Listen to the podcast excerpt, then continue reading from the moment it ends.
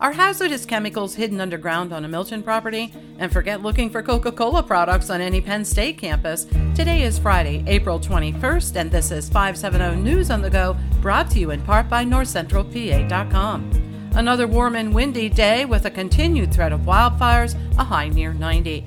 Yesterday was day three of the murder trial of 77 year old Merle Miller of Winfield. She's accused of poisoning her husband. He died from a lethal dose of her heart medication. She's also accused of draining his bank accounts. A handwriting expert spoke for hours about the checks and documents that he said were forged by Miller. A pathologist and toxicologist also testified. The DEP has confirmed there is an investigation underway into the alleged illegal dumping at the former ACF property in Milton. The Daily Item reports the investigation has revealed the presence of hazardous chemicals and asbestos buried on the property. The drug overdose death of a Williamsport man leads to charges against Harvey Edwards. Police say the victim, Jason Booth, died in February after he used fentanyl and xylazine with cocaine at a home on Funston Avenue. A search of cell phone records verified that Edwards had transported xylazine and fentanyl bags from Philadelphia before distributing them in the area.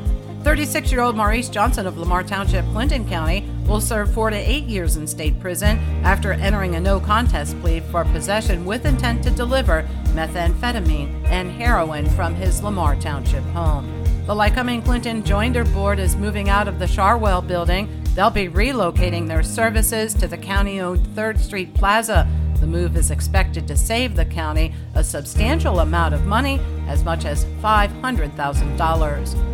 Property owners in the Keystone Central School District are facing a tax increase. The district is proposing a 3.8% hike, which would be the first such increase in three years.